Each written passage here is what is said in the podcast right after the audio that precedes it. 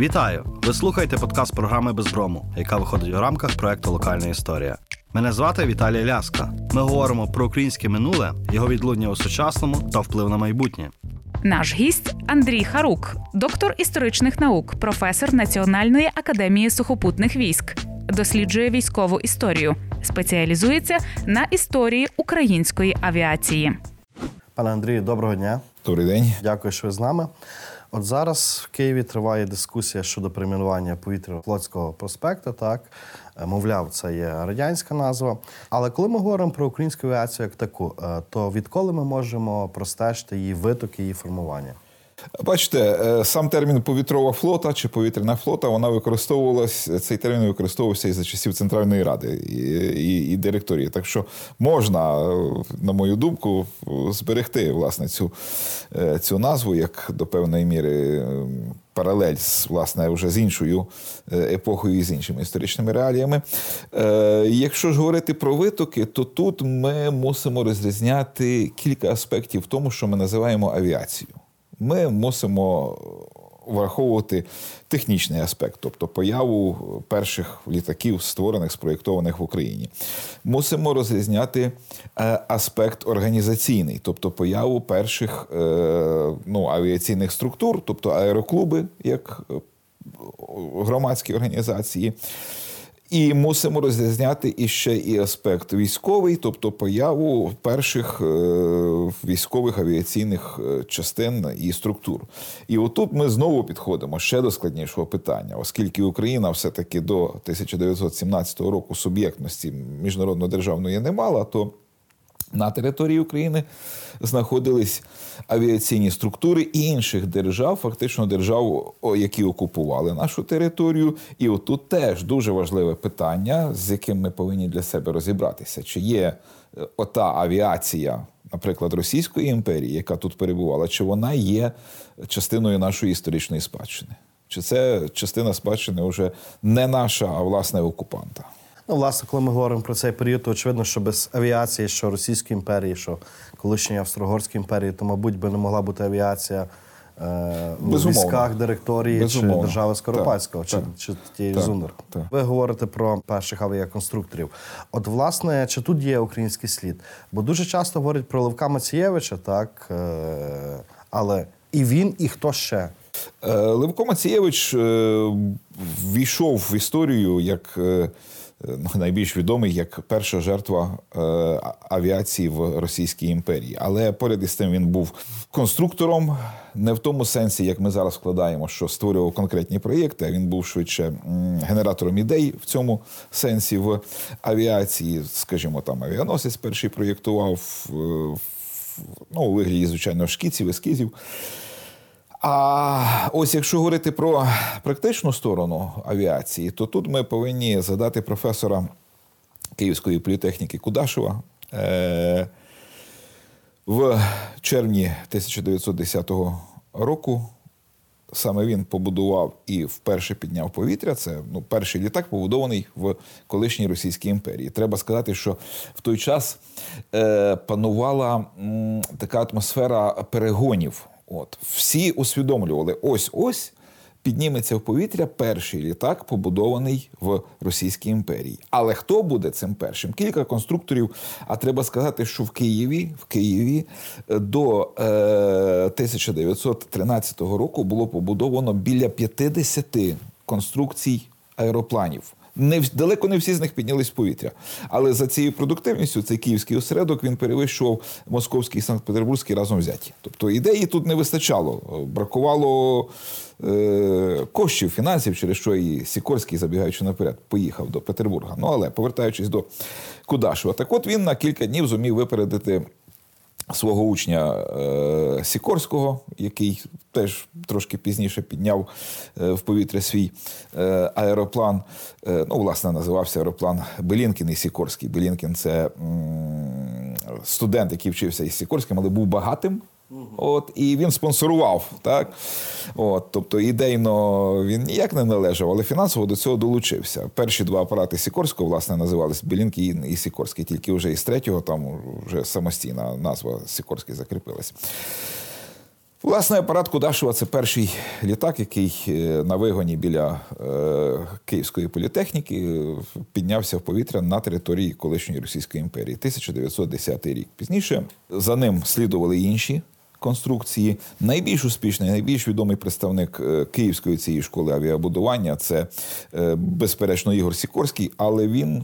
Знову таки, коли е, русско-балтійський вагонострітельний завод створював авіаційне відділення, то саме Сікорського він і запросив до Петербурга. В Києві не знайшлося людини, здатної інвестувати в це, не знайшлося спонсора. От. І, власне, Сікорський туди переїхав, забрав з собою кілька найбільш талановитих е, ну, представників цієї Київської школи авіабудування. Ну, але ми можемо згадати хоча б і Дмитра Григоровича, який теж вихованець цієї Київської школи авіабудування і теж е, продовжував свою діяльність е, в Санкт-Петербурзі як конструктор гідролітаків, а вже в радянські часи конструктор винищувачів. Е, спонсор знайшовся в Одесі. Е, Артур Антонович Анатра, потомственний почетний гражданин Одеси, італієць за походженням, хоч народився вже в Одесі, банкір, людина багата, людина, яка піддавалася модним віянням, е, яка була, власне, спортсменом, і серед усього іншого він захопився і авіацією. Саме за його дієвої участі в Одесі був створений аероклуб. Це другий в Російській імперії аероклуб після імператорського Санкт-Петербурзького. І поступово майстерню, яка існувала е, при е, цьому аероклубі, е, Артур Анатра з своєю певною бізнесовою хваткою перетворив у е, справжній авіаційний завод. От він зумів добитися замовлення від е, військового відомства російського, а на той час цивільних же авіакомпаній не було. Приватні особи там могли купити собі літачок для розваг, для спортивних цілей, але це не був ринок. Реальний ринок був це військове відомство. Вдалося йому е, добитися замовлення від військового відомства, але е, в, в 1912 році. Але справа в тому, що російські вояки віддавали перевагу перевіреним французьким конструкціям. І е, Артур Анатра починає. Будувати власне літаки за цими французькими проєктами, Е, ну, зрозуміло, з відповідними ліцензійними відрахуваннями, там Фарманові, наприклад, і, і, і, так, і так далі. Але ще існували також і певні такі, ну як на мою думку, екзотичні осередки на кшталт е, червоного на Житомирщині. Це є родина резиденція Терещенків. Так, так. А це власне, а це власне теж ініціатива багатої людини, яка могла собі дозволити створити авіаційні майстерні, які називають іноді заводом, і е, який е, власне ну для свого часу, скажімо, на, на 1912-13 рік вони мали найпередовіше обладнання, там зварювальні апарати е, модерні і так далі. Інша справа, що це підприємство, на відміну від е, заводу Анатри, було збитковим. Там ні, ні, ніколи не змогли вийти на хоча б на нуль. От, відповідно, в роки Першої світової війни, коли е, виникла загроза наближення фронту, цей завод був евакуйований, причому евакуювали його в Москву, і потім е, обладнання цього заводу Терещенка е, ще кілька років роздріб розпродавалося потрібним там, ну, тим підприємцям, які були зацікавлені в цьому специфічному е, устаткуванні. Була ідея відновити цей завод Терещенка в Києві на базі майстерень Київської політехніки, але це все е, заглохло, і таким чином Київ породив е, десятки талановитих конструкторів, але не знайшлося жодного підприємця, який зміг би тут організувати власне в Києві виробництво. А наскільки авіабудування Російської імперії відставало від світових трендів перед Першою світовою війною? Питання, питання діалектичне. Питання діалектичне. Справа в тому, що на той час законодавцем е, авіаційної моди була Франція. От. І французькі конструкції копіювалися скрізь у світі під е, з більшою чи меншою успішністю. Власне, е, росіяни виявились доволі добросовісними такими е, копіювальниками. Але тут треба згадати знову таки, я повернувся до Одеси і Артура Анатри, оскільки. Одеський завод це якраз приклад того, як можливі були впливи альтернативні від французьких. Поряд із фарманами, воазенами, е, маранами, які випускали за французькими е, ліцензіями. Е, Артур Анатра пробував створити свій. е, Своє конструкторське бюро запросив конструктора на прізвище Декамп, хоча в Російській імперії його чомусь вперто писали деканом. Ну, але це, в принципі, не має значення. І ось цей Декамп був виходцем з німецької авіакомпанії Авіатікунд Автомобіль Фабрік. Але знаходилась вона в Елізасі, у франкомовній, в окупованій Росі... е, Німцями. Німецької імперії, частиною Франції. Відома була історія, коли один з пілотів-випробувачів е, німців за походженням цієї компанії Авіатік, от в листі скаржився, що е, почувається дуже дискомфортно, бо е, ніхто німецької мови не розуміє, всі французькою розмовляють. Так? І от, власне, Декамп привіз із собою. Ну, теж куплений анатрою проєкт е, літака Авіатік П-20, який пізніше трансформувався в серійні машини е, конструкції власне виробництва вже одеських заводів Анатра. Е, це е, Анаде. Е, Тобто Анатра Декан е, чи Анасаль, тобто Анатра Сальмсон із двигуном потужнішим Сальмсон. Ну це вже нюанси. Оці літаки були передовішими за концепцією від е, французьких, що показала власне Перша світова війна. Більшість французьких літаків мали штовхаючі гвинти. Тобто гвинт знаходився в гондолі за екіпажем. Відповідно, коли в повітрі з'явились винищувачі, вони виявилися беззахисними від цих винищувачів. Ззаду можна було зайти. От німецькі конструкції німці надавали перевагу тягнучим гвинтам спереду. Це закривало огляд вниз вперед, але дозволяло поставити ззаду е, кулемет. Власне, от такі е, літаки якби навіяні німецьким досвідом продукували у нас е, в Україні. Ну, взагалі, завод Анатра це був е, за підсумками Першої світової війни третій за продуктивністю завод Російської імперії. Після е, московського заводу Дукс, який добросовісно копіював винищувачі Ньюпор і деякі інші літаки французькі. І Санкт-Петербурзького заводу Щетініна, де власне працював згаданий мною Григорович, який випускав в основному гідролітаки для флоту. Якщо перед Першою світовою війною, е, так, е, і авіація Російської імперії, ми можемо говорити про кількісні показники. Е, Ну, за кількісними показниками, російська авіація була однією з перших чи найчисельніших, можливо, в світі. Вона нараховувала понад 200 літаків. Це що стосується сухопутної авіації. Тут треба певну точність нести. Зараз ми звикли, що існують повітряні сили там чи військово-повітряні сили в інших країнах. чи Деякі там, як ці на скаженому заболоті, воздушно-космічні сили, як окремий вид збройних сил. Е, Тоді такого не було. Перші самостійні повітряні сили, як окремий е, вид, це королівські повітряні сили в Великій Британії з'явилися тільки 1918 року.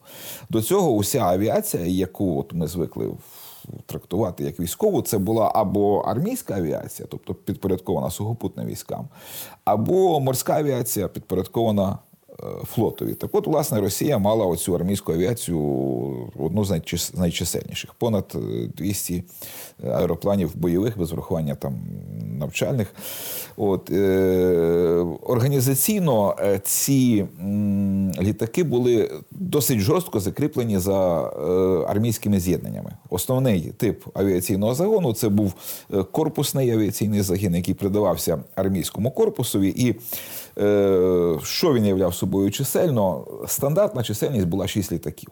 От, і це, до речі, Е, Цікаво досить простежити. Авіаційний отряд в Росії 6 літаків. Е, е, Флігер Аптейлюнг е, в Німеччині 6 літаків. Флігер компанія в Австро-Угорщині 6. Ескадрилля у Франції теж 6. Чому?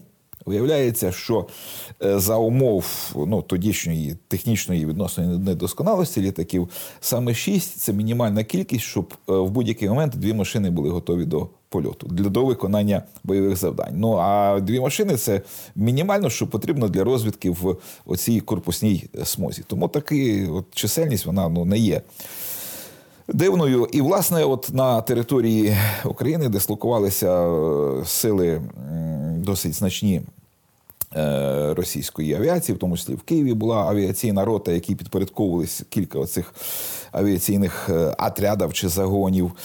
І, власне, головним завданням авіації розглядалася розвідка. Це м, трактувалося як своєрідний замінник, якісний кавалерії. Якщо в 19 столітті розвідку вели е, кавалерійські частини, то тепер виявилося, що літак е, значно швидше і з меншими зусиллями спроможний доставити ту ж саму розвідувальну інформацію. Так е, прямо, наприклад, в Австро-Угорщині там прямо розглядалося і писалося в відповідних. Теоретичних працях і настановах, що кавалерію в розвідувальних діях заміняє флігер-компанія. Власне, щодо Австро-Угорщин, так ми говорили про Російську імперію. А як справи з формуванням авіації, в тім числі військової, були в Австрійській імперії? Звикли вважати, що Австро-Угорщина це ну якби. Почитайте Швейка, так австро-угорська армія ні на що не здатна. Е, тут є певні нюанси. Так, якщо і кількісно австро-угорська авіація вона поступалася, там німецькій чи російській, але в технічному плані вона Е, була е, достатньо розвинутою, і е, австрійці поряд із виробництвом літаків власних проєктів вони дуже активно співпрацювали з Німеччиною. Якщо, скажімо, в Німеччині була е, фірма Альбатрос авіаційна, відома поширена, то е, в Австро-Угорщині була Остерахіше Альбатрос, відповідна їхня е, філія. Дуже велику роль в розвитку авіації Австро-Угорщини відіграв Ерест Гейнкель, відомий в майбутньому авіаконструктор. От він проєктував літаки для фірми Ганза Бранденбург, які масово випускалися в Австро-Угорщині. Я зараз по пам'яті не скажу, але ледь там, здається, не 80 чи 90% літаків е, австро-угорської авіації це були власне конструкції. Генкеля. Ну і власне це були переважно машини німецького типу, як я вже говорив, тобто з е, тягнучим гвинтом. І ну, зайве підкреслювати, що всі ці розвідувальні літаки вони були двомісними. Так, тобто пілот і повітряний спостерігач. Причому пілот трактувався в ті часи як е, шофер, як водій. Так, якщо повітряний спостерігач це офіцер, то е, пілот міг бути і рядовим там чи унтерофіцером, бо ну. Ну, це технічна функція. Він е, просто пізні... літає. Так, так, так. Завести офіцера з однієї точки в іншу, там по по певному маршруту е, е, провести. От пізніше, вже коли. Е, починаються повітряні бої, так починається вже відповідне ставлення до пілотів, як до майстрів. Е, починається до так, починається відповідна пропагандистська кампанія. Ну а пропаганда це складова будь-якої війни, і тієї, в тому числі, коли цих асів піднімають, так би мовити, на щит. Ну але тут е, таке досить двояке ставлення було, бо, скажімо, ну такі льотчики парашутів не мали парашут уже тоді був винайдений. Його використовували, але для екіпажів е, аеростатів спостереження це ті, які е, висіли на прив'язі над позиціями. Там ці спостерігачі вони мали парашути, щоб в разі, якщо аеростат буде збитий, врятуватися. Льотчикам не давали. Мотивація дуже проста: це відбиватиме у них волю до бою. Вони да, тобто ставлення було до пілотів з боку командування як до камікадзе. От. Що, мовляв, е, маючи парашут, пілот при найменшій небезпеці буде стрибати, От, не вступатиме в бій. Ну, але це вже. Е, але власне нюанси. серед пілотів, так, по обидва боки збруча. Чи були українці серед військових пілотів? Е, серед в Російській імперії були. От В Австро-Угорській там були хіба пілоти воєнного часу, тобто які вже прийшли в на службу в е, роки е, війни і і так чи інакше потрапили. Е, ну той же самий, як Василь Кавута, наприклад, який був таким шофером при Петрові Франко. Бо Петро Франко він пілотом не був. Він був повітряним спостерігачем, і власне за цим профілем він і закінчив авіашколу в Сараєво, ну точніше в Райльовацу, там біля, біля Сараєва. От в е, Російській імперії так той же самий Віктор Павленко, як е, основоположник е, української військової авіації доби Центральної Ради, пізніше Служив і в директорії. Він служив в Російській імперії, дослужився до потенційно дуже корисної для кар'єри посади е, командира дивізіону повітряної охорони ставки Верховного головнокомандування. Тобто літаки його під його командуванням прикривали царську е, ставку. Ну зрозуміло, коли вже е, Російська імперія почала рушитись, авіатори мусили робити свою свій вибір. Ну і Віктор Павленко зробив вибір власне на користь служби в українській авіації. Ну це от як, як приклад. А наскільки частими в Першій світовій війні були повітряні бої? Так, ми говоримо про розвідку, так? Це така дуже обмежена функція. А власне, саме повітряні бої. Тут ми мусимо говорити про різні театри воєнних дій. Так, Якщо на Західному театрі воєнних дій авіація діяла масово і е, там е, були повітряні бої, були аси, той же самий Манфред е, фон Ріхтгофен, чи Рене Фонк, чи е, Вільям Бішоп, е, і навіть американські пілоти, які прибули на війну, вже так би мовити, під під, під завершення, вони встигли стати асами і здобувати ну, не по одному десятку повітряних перемог. То ось на східному фронті ситуація була кардинально різна, кардинально інша. Справа в тому, що Російська імперія не могла наситити фронт кількісно авіацію. Власної промисловості потужностей не вистачало. Доставка теоретично щось намагалися через Архангельськ, Мурманськ, ну як тоді називався е, е, Ніколаїв на Мурмані. Оцей порт, який зараз Мурманськом називається, новий порт, який власне з'явився в роки Першої світової війни, бо Архангельськ замерзав, потрібен був незамерзаючий порт. Щось через це везли. Літаки доставлялися і, і з Франції, і з Англії, навіть в Італії намагалися купувати. Але річ тім, що, по-перше, по-перше, цим країнам літаки теж були потрібні. По-друге, е, ну, доставка була складною. От, е, Коли спалахнула революція в Російській імперії, там 1917 рік, то виявилося, що в е, Архангельську і Мурманську всі склади забиті літаками, розібраними двигунами, іншим обладнанням, яке просто залізниця не справлялася з. Вивезенням. Так от, е, авіації на Східному фронті з російського боку було небагато, а з іншого боку, е, німці теж не намагалися е, і надсилати сюди надто багато авіації. Бо для німців все-таки пріоритетним був Західний фронт для Австро-Угорщини, Італійський фронт. І сюди Східний фронт комплектувався за залишковим принципом. Власне, е, якщо говорити про тут повітряні бої, то е, можна говорити про певні такі ну, осередки на ключових напрямках, коли е, загострювались там бойові дії, то на цих напрямках зосереджувалася авіація. Так, скажімо, росіяни прийшли за французьким зірцем до формування бойових авіаційних груп, які об'єднували там 3-4 винищувальних авіаційних авіаційних загонів вже суто з винищувачами, не з розвідувальними літаками, які е, там в процесі підготовки до наступу, наприклад, зосереджувались на е, певному напрямку. Власне, перша така е, авіаційна бойова авіаційна група, вона на Волині воювала в 1916-17 роках, там прикриваючи залізничні вузли комунікації і намагаючись власне протидіяти е, німецьким бомбардувальним ударам. Так були були аси в російській авіації, але ці аси ну не могли тягатися за рахунком з. Е, а саме Західного фронту там вже е, десяток перемог це вже вважалося дуже е, високим показником, і тако, такі показники мали тільки одиниці.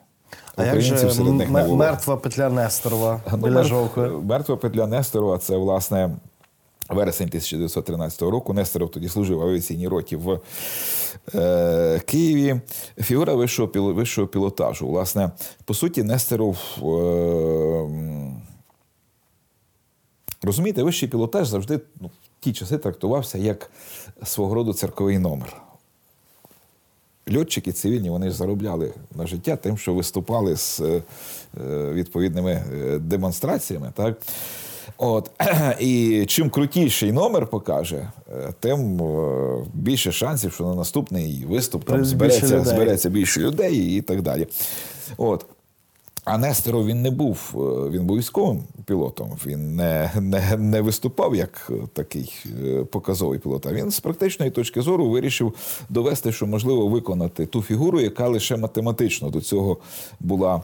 Е, Обчислена, так, тобто замкнути, замкнути петлю з переворотом через, через голову і так далі. Тут є ще один нюанс, бо е, у нього був конкурент, е, французький пілот Пегу, е, цивільний, власне, такий циркач, який нібито за три дні до Нестерова таку мертву петлю виконав. От. І е, Є, правда, сумніви, чи це була чиста мертва петля, чи це щось схоже. І як пишуть російські джерела, що е, Пегу, коли зустрівся з Нестеровим, визнав його пріоритет. Ну, але це вже таке, тут вже питання е, діалектичне, чи можна вірити росіянам. Російсь- так? та, російським джерелам. От, так, так. Е, справа в тому, що. Е, Сама ініціатива Несторова з боку військового керівництва зустріла несхвалення. Він ж ризикував розбити казенну машину. так. Так. От, а ось е, е, цивільні пілоти дуже швидко взяли це на озброєння, і навіть почалося змагання, хто більше таких петель за один політ е, накрутить. Інша справа, що е, практичне значення е, цієї фігури вищого пілотажу, як і інших, е, у- ну, наприклад, і Мельман, який названий на честь німецького е, пілота винищувача, так, от, вона е, практичне розуміння прийшло вже в роки Першої світової війни, знову таки з початком е, повітряних боїв, коли та ж сама. Мертва петля дозволяла виманеврувати ворожий літак, зайти йому в хвіст і, і, і так далі. Тобто, винахід чи нововведення Несторова це було таке трошки випереджало час і якби наперед спрямовувалося. Тільки десь за е, роки півтора-два після е, його це було належним чином оцінено. Ну, до речі, той же самий Пегу, він. е, е, Коли почалась війна, був мобілізований до війська і пізніше став першим французьким асом. Тобто ас це хто? Це той, хто здобув п'ять повітряних е, перемог. Хоча і пізніше і загинув. Ну так само і загинув Несторов біля Так, Так, що так. там за історія була? Е, Ну, історія відома, знаменита Таран, е, коли розвідувальний літак, е, власне, австро-угорський був збитий Нестором. Ну, є така теза чи версія, що все-таки він не збирався гинути Нестором. Він просто намагався якимось чином там е, зачепити, пошкодити цей ворожий літак, щоб він впав. Ну, отак сталося, як, як, як, як сталося. Звичайно, Таран це це героїзм, це, але ну,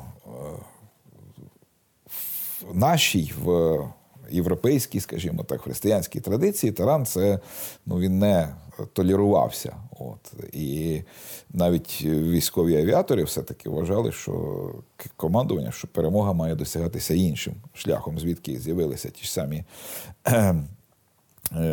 кулемети на літаках. От тут ми мусимо згадати, ну, хоча б уже принагідно, е, напевне, всі ми чули про е, турнір на кортах Ролан Гарос, який проходить у Франції. Так от Ролан Гарос це французький льотчик, який винайшов е, пристрій, який дозволяв стріляти е, е, в- через гвинт е, літака. Правда, досить примітивний пристрій на лопастях, а лопасті ж були дерев'яні, лопаті гвинта, встановлювались такі металеві пірамідки, які, коли лопать проходила біля ствола кулемета, вони відхиляли, відхиляли ці кулі, щоб лопать не перебити. Це революціонізувало повітряний бій, бо дозволило е, наводити на ціль е, усім літаком, маневрувати. Не треба було з кулеметною установкою десь е, мудрувати, крутити її. З цим справлявся цілком уже тепер один пілот. Ну і перепрошую, треба сказати, що і сучасні льотчики-винищувачі теж наводять літак на ціль, маневруючи своїм повністю літаком, так як це робив е, Ролан Гарос. Е, ну, приземлився, попав в полон. Е, до німців потрапив цей літак, і Антоні Фоккер, відомий авіаційний конструктор Нідерла Голландець за походженням, але працював в Німеччині. От він це вивчив і зрозумів, що можна зробити краще. Так? Тобто він винайшов синхронізатор. Пристрій, який на ту частку секунди, коли лопать гвинта проходить повз е, ствол кулемета, е, затримував стрільбу. От. І це виявилося значно ефективніше за винахід Ролан Гароса, але е, натхненником був саме оцей француз. Наскільки я розумію, під час Першої світової війни динаміка е, конструкції змінювалася, так? Динаміка самого авіабудування.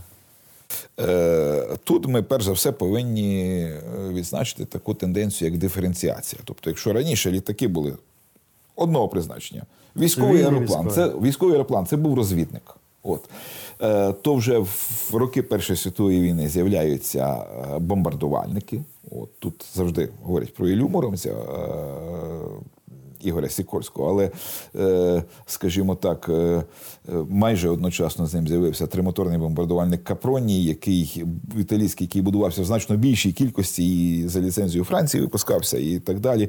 Ну і німці масово випускали двомоторні літаки бомбардувальні.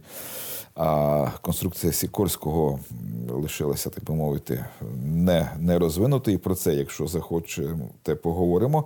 Отже, отже, диференціюється поряд з літаками-винищувачами. Е, розвідниками винищувачі з'являються, з'являються бомбардувальники. І вже на сам кінець війни з'являються е, літаки, які в Німеччині називались інфантерії флюкцойк, тобто піхотний літак. А в Великій Британії тренчфайтер, тобто е, траншейний винищувач. Це броньовані штурмовики для дій безпосередньо над. Полем бою. Тобто, е, да, зростають, зростають ем, показники. Не тільки якісні, але й так би мовити, кількісні. Так, Якщо типовий е, літак, розвідник початку е, Першої Першої світової війни мав двигун потужністю там ну, 80 кінських сил, 100, е, то в наприкінці війни вже до 400 кінських сил е, доходить потужність двигунів. Ну на винищувачах були трошки менш потужні двигуни, бо винищувачі були меншими, легшими. Вони були одномоторні. Їм власне цього е, вистачало. Ну і якщо на початку війни е, там бомбове навантаження це кілька гранат чи примітивних бомб, які з собою брали в кабіну, скидали, там так, так скидали, от перехилився за борт, то вже під кінець війни бомбове навантаження, навіть одномоторних е, цих бомбардувальників, воно обчислюється півтори-дві сотні кілограмів бомб. Ну, і, вочевидь, еволюціонувала і роль авіації в у фронті, в бойових діях на фронті. Е, так, безперечно, але знову таки е, це. Характерно і помітно, перш за все, на західному фронті. На східному фронті через невелику кількість авіації вона завжди лишалася допоміжною. Тут е, про якийсь значний вплив говорити не можна. Плюс до цього маса чинників, які е, стримували розвиток авіації з точки зору організаційної. Я згадував за Іллю Муромця, конструкції Сікорського, чотиримоторний бомбардувальник, перший світі чотиримоторний літак і інші епітети. Е, випустили за роки війни біля 80 таких літаків, і характеристики їх від початку випуску і до завершення лишались майже незмінними. Е, причин кілька. Ну, часто згадують росіяни, наприклад, моторний голод. Це хронічна проблема російської авіаційної промисловості. І до нині, мабуть. Авіаційний двигун. Е, ну, що таке літак тих часів? Це виріб столярної майстерні. Е, дерев'яна конструкція обтягнута полотном. А от двигун це вже набагато складніша, механічна е, конструкція з точно з е, мінімальними допусками і так далі. От Двигунів, особливо потужних, Росії не вистачало. Але тут є ще один нюанс. Літаки Ілля Муромець служили в такому з'єднанні, яке відомо як ескадра воздушних кораблів. От, До речі, наприкінці, е, ну напередодні виходу Росії з війни, ця е, основний осередок, основна база цієї ескадри в Вінниці знаходилась, і потім вона і лишилася в складі української авіації і авіації Української держави. Так от командував цією ескадрою генерал-майор е, Шидловський. Це в миру, тобто до війни, голова правління Русско-Балтійського вагонострітельного заводу.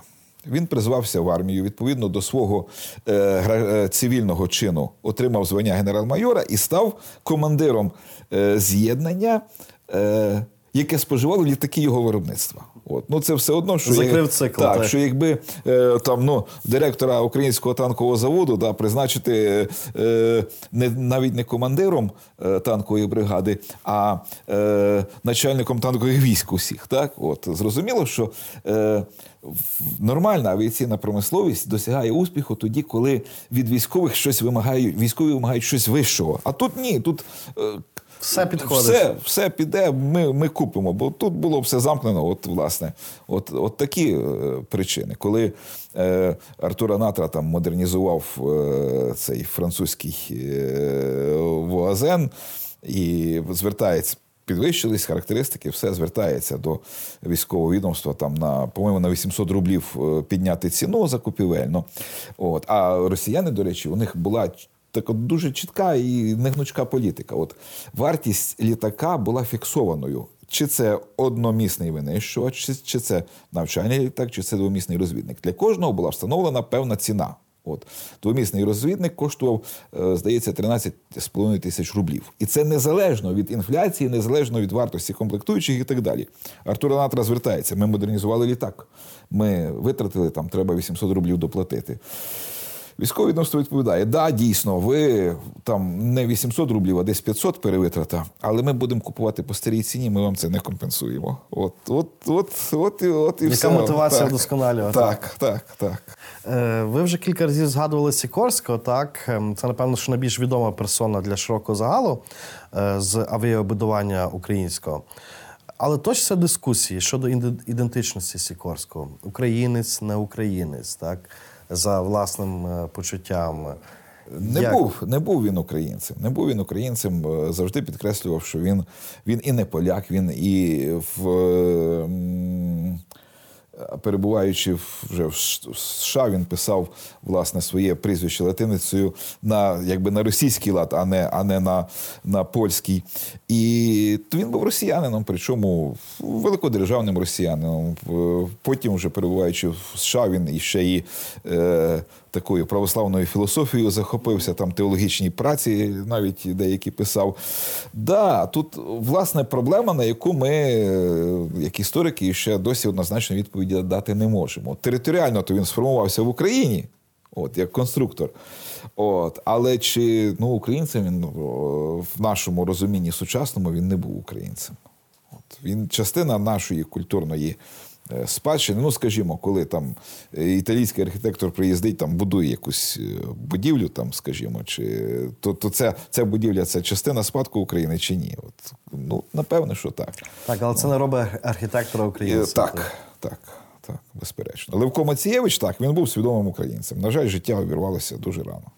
Ну, він причому самостійником ще був відразу. Так, там, початок так, 20 так, століття. так, це так, була доволі, так, доволі так, таки велика рідкість. Так, так, так, так. Якщо ми говоримо про час, який е, вже на завершенні Першої світової війни, так і початок формування української державності, що по той бік збруча, що, е, що у Галичині, то е, і властиво формування українського війська. Наскільки авіація була, була не те, що потрібно, скільки вона була в головах у тих людей, які формували війська? Бо ми так традиційно собі знаємо, що Центральна Рада, наприклад, і війська то не дуже хотіла. Так, а, Яка а ще тим більше авіації. Так. Тим більше Центральна Рада е, постулювала міліційний спосіб е, формування армії, що в принципі виключало формування технічно складних е, родів війська, куди ну от. Ну, потрібна постійна все-таки там служба, а не міліційний принцип. Тут треба сказати так, що, ну, по-перше, в Україні на схід від Збруча формування власних збройних сил почалося ще задовго до кінця Першої світової війни. Так? Бо е, фактично влітку там 1917 року українські з'їзди, українізація частин російської армії, і вже восени це доходить до формування. Власних е, авіаційних е, частин. Е, Треба сказати, що до фактично листопада, навіть грудня 1917 року, жодна е, авіаційна частина не була українізована. Там були українські гуртки і так далі, але не було таких частин, як от перший український корпус Скоропадського, наприклад. Так? Чому все-таки причина, мабуть, полягає в тому, що в авіації служило мало Власне, українців. українців. Це е, наземний персонал, який найбільш чисельний, там кілька десятків чоловік, на які обслуговували цей авіаційний загін із шести літаків. Це були переважно туди намагались скеровувати кваліфікованих робітників. А кваліфіковані робітники це або з російських міст, або з із зросійщених українських.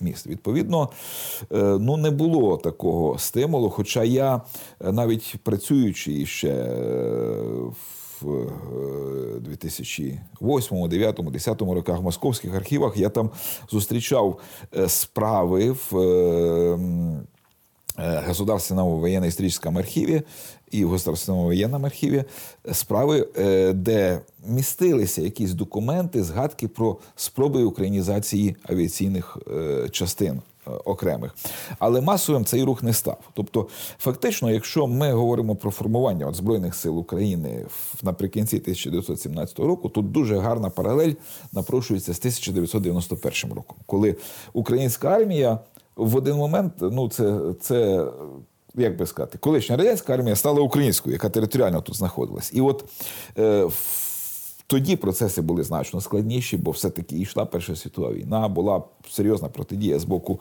е, більшовиків, з боку навіть не небільшовицьких російських е, сил.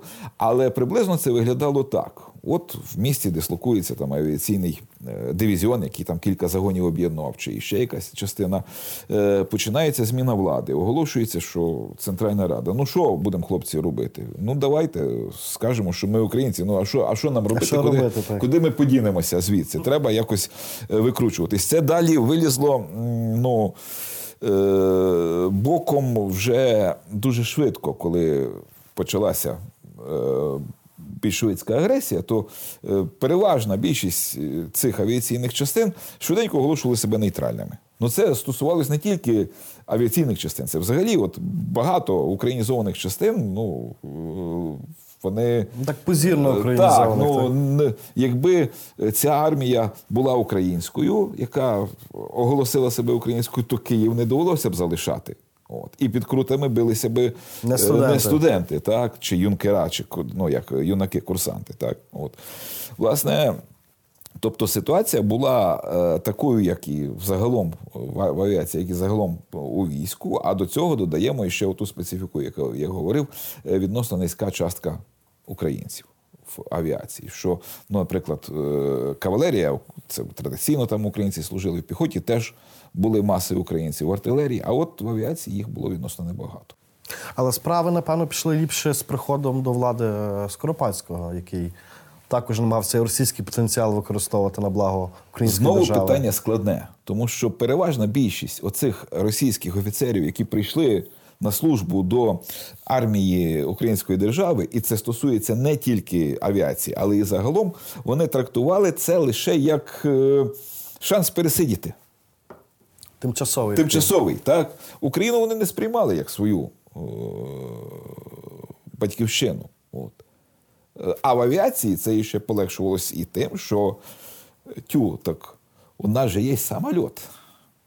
Тобто можна в будь-який момент Полетіти. е, полетіти, і такі е, перельоти на Дон вони, вони траплялися. Далеко не всі, вони успішно закінчувались. І є ну, певні е, свідчення, що командування, в тому числі і командування авіації Української держави, воно крізь пальці на це дивилось. Вони майже фактично санкціонували. От, власне, Хочете е, полетіти? Так, так, так, таке. І... А може, тому що не було, не було розуміння, як авіацію використовувати в тих властиво бойових діях, які вже точилися на розвалинах Російської імперії.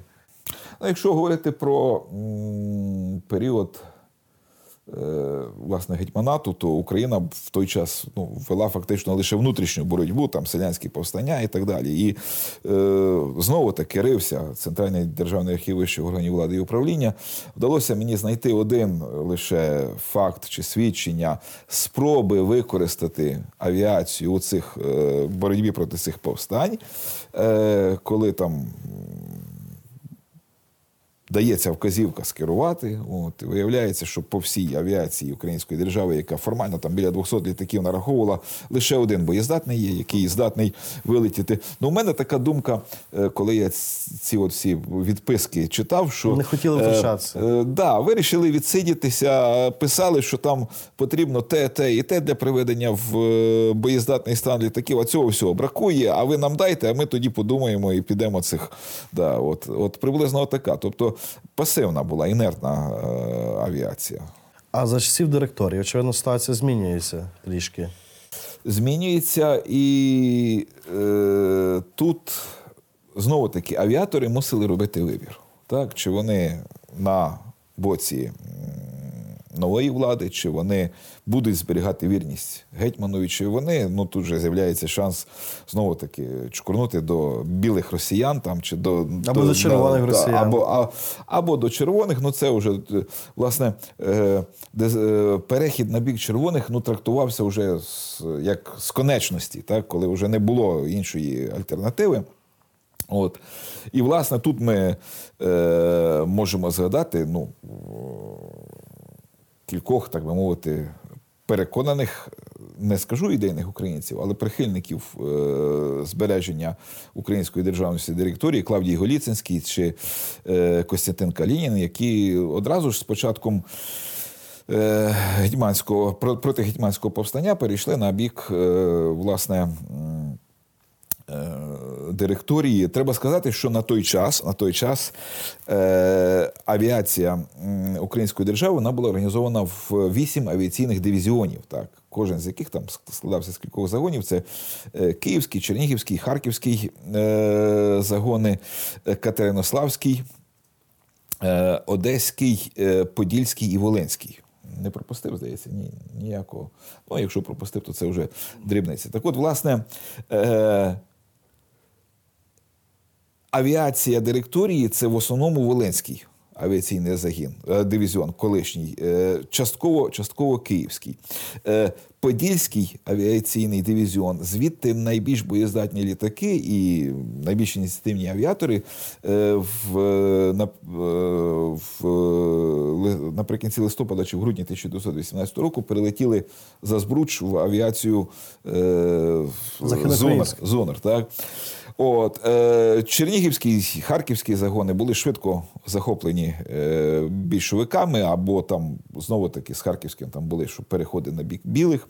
От, е, Катеринославський, частина його була взагалі махновцями е, здобута. Одеський, використовувалась, до речі? Е, ну, є дослідження по махновській авіації, але там епізодично, епізодично, систематично ні. Ну і Одеський авіазагін теж перейшов на бік білих, коли Одесу зайняли.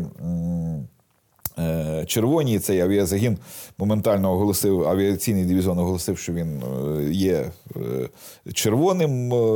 Як тільки висадились ці інтервенти французькі, це одразу стало зрозуміло, що це насправді прихильники її Діліма, і от і, і так далі. Тобто ситуація от приблизно така була. І е, да, директорія оперувала літаками.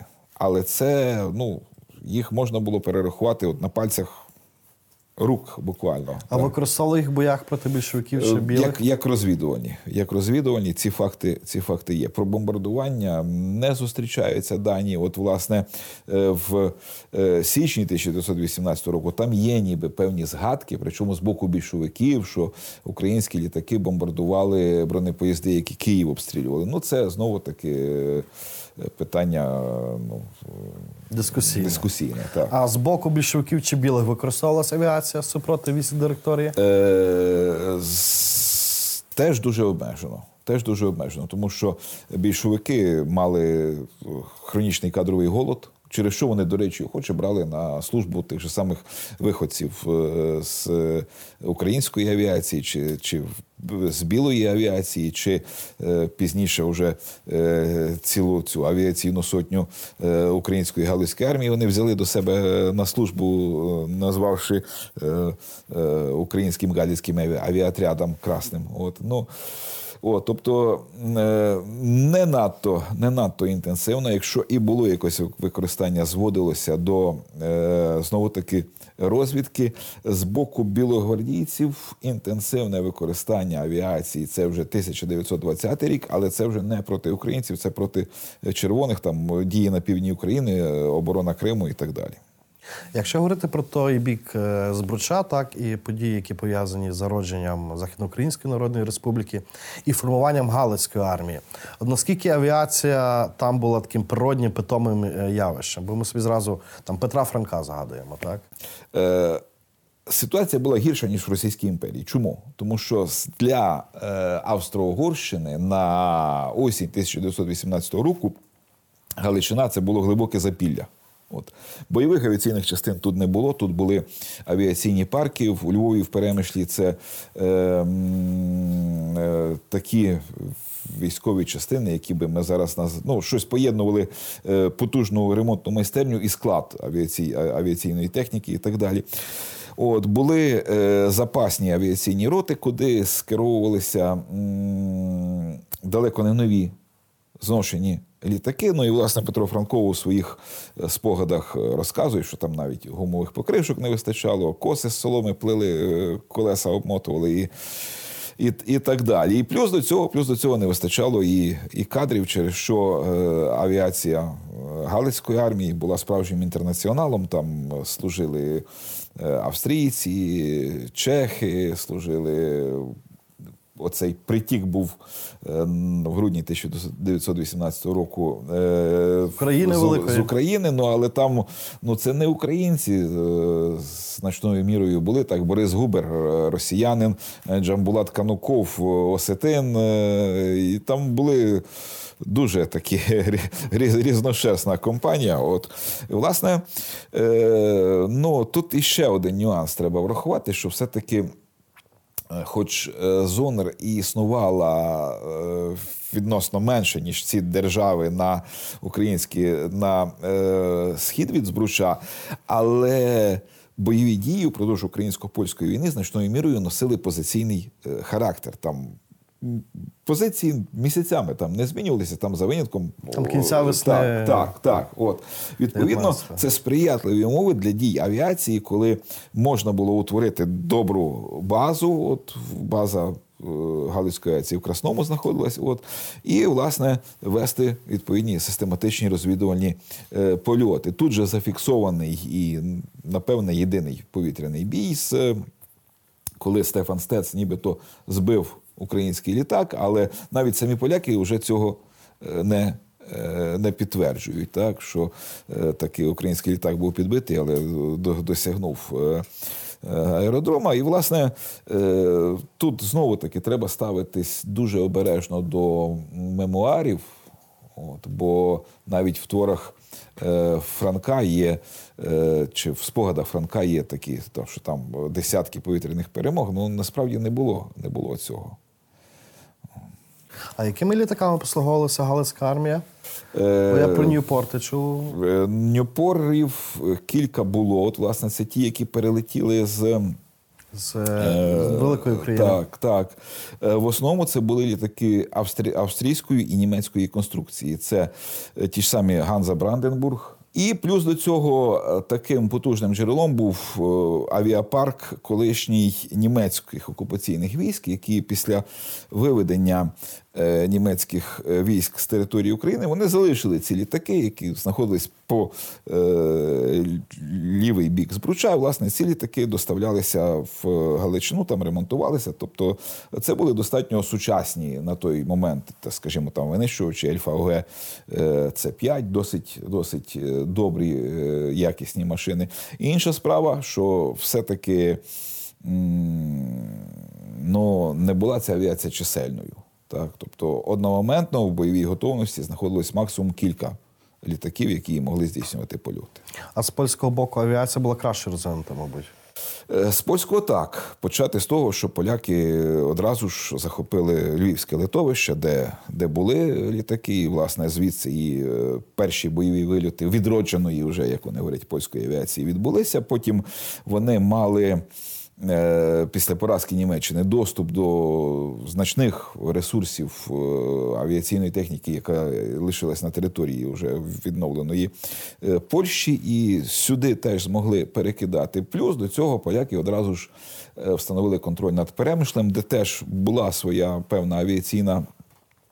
База, і таким чином вони ну, могли діяти більш інтенсивно. А якою була доля українських пілотів так е, вже по поразці визвольних змагань? Дуже різною.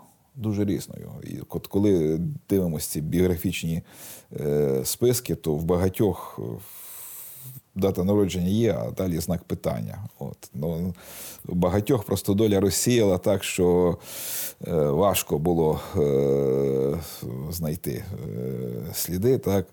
Е, Деякі, як Костянтин Калінін, вони перейшли на бік більшовиків. Вони робили достатньо успішну кар'єру, як Костянтин Калінін, як авіаконструктор. От, Зрештою, був репресований. От. Так само е, можна навести інший приклад, досить цікавий, протилежний. Це Павло Золотов, це авіатор, який потрапив до летунства директорії вже під завершення визвольних змагань, сам родом з з Дону, з донських козаків, от він опинився в Польщі і став першим в Польщі власником приватних літаків. Він викупив два старих альбатроси і потім. Е, Літав над містами, рекламуючи там вудки Бачевського, чоколядки Вендля і інші от цими транспарантами. Так, тобто цим заробляв. От, е, В роки Другої світової війни німцями був заарештований як заручник. Е, потім е, лишився в більшовицькій комуністичній Польщі в Любліні в аероклубі. Працював через певний час поляки йому заборонили підніматися в повітря. От, Але, зрештою, ну, відносно благополучне. Так, так, так, так. Тобто, ну, про долю Петра Франка всі знаємо, так, так само, як і багато інших пілотів вони стали жертвами от, власне, цих е, більшовицьких репресій, ну або вже пізніше Другої світової війни. А, Який розвиток мала авіаконструювання після Першої війни і після визвольних змагань? Наприклад, Константина Кліна, який спроектував К-12, його вважають прототипом швидкісних надзвукових літаків, так? Е, тут теж е, треба згадати одну дуже цікаву історію. Справа в тому, що в 20-ті е, роки в е, Радянському Союзі це ж період ем, НЕПу.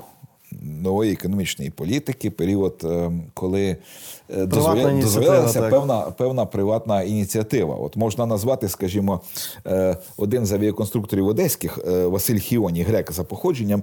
От він, як приватна особа, викупив чи взяв концесію частину цього заводу Анатра і постачав е, Народному комісаріату оборони літаки як приватна особа. От Пізніше, коли це вже все прикрили, він працював уже як е, на одеському авіазаводі, який став ремонтним, уже підприємством, виробництвом не займалося. Ну а далі е, по паспорту подивились грек, значить, член чи грецький шпигун. Ну і відповідно, да. От Костянтин Калін тут теж історія пов'язана із. НЕПом, а власне з акціонерним товариством Укрвоздухопуть чи Укрповітрошлях як Е, перша спроба налагодити регулярне повітряне сполучення в Україні. Це товариство е, знаходилось в Харкові, тодішня столиця радянської України. І, власне, власне, е, літали спочатку на німецьких літаках, потім зробили спробу створити свій авіазавод, і туди, власне, Каліна і запросили з Києва, де він працював на Ремвоздух 6 такий був авіаремонтний завод в Києві. І оце теж унікальний для Радянського Союзу випадок, коли, по-перше, авіазавод створювався е, не за вказівкою з Москви, не за центральними планами, а за ініціативою республіканського керівництва. А по-друге, коли авіазавод створювався спершу і винятково для виробництва цивільних літаків. Усі інші авіазаводи, вони ну, цивільна продукція в них була побічною, а основне це була військова. От, власне, там Калінін проєктує е, пасажирські одномоторні літаки К-4, їх десь біля 40-39, здається, випустили. А пізніше наймасовіший К-5, який був наймасовішим е, радянським пасажирським літаком до воєнної доби. Тобто до 1941 року, там біля ну, кілька сотень випустили цих. е, Цих літаків, ну але далі, далі, далі. Ну а що ж ти займаєшся суто цивільним. Давай свій талант скеровуємо на військо. Коли Калінін будує е, літак-гігант К-7, його прозивали. Е, Журналісти називали повітряним держпромом, тобто як оця харківська будівля держпрому справляла враження монументальністю своєю величчю, то от так само і цей е, літак. От, е, Його він задумав як пасажирський літак, його, значить, давайте передбачай ще варіант е, бомбардувальника. бомбардувальника. На жаль, на жаль, в одному з випробувальних польотів цей літак розбився. І пізніше, коли розбився ще один е, літак-гігант е, конструкції вже Туполєва Максим Горький, то в, Рос... е, в Радянському Союзі припинили проєктування цих літаків-гігантів. І вольовим рішенням Калініна з Харкова переводять на авіазавод в Воронежі, от, де він вже займається і той же самий К-12 е, проєктує за схемою літаюче крило і деякі інші машини. Ну а далі, а далі е, звинувачення в шкідництві, арешт і загибель.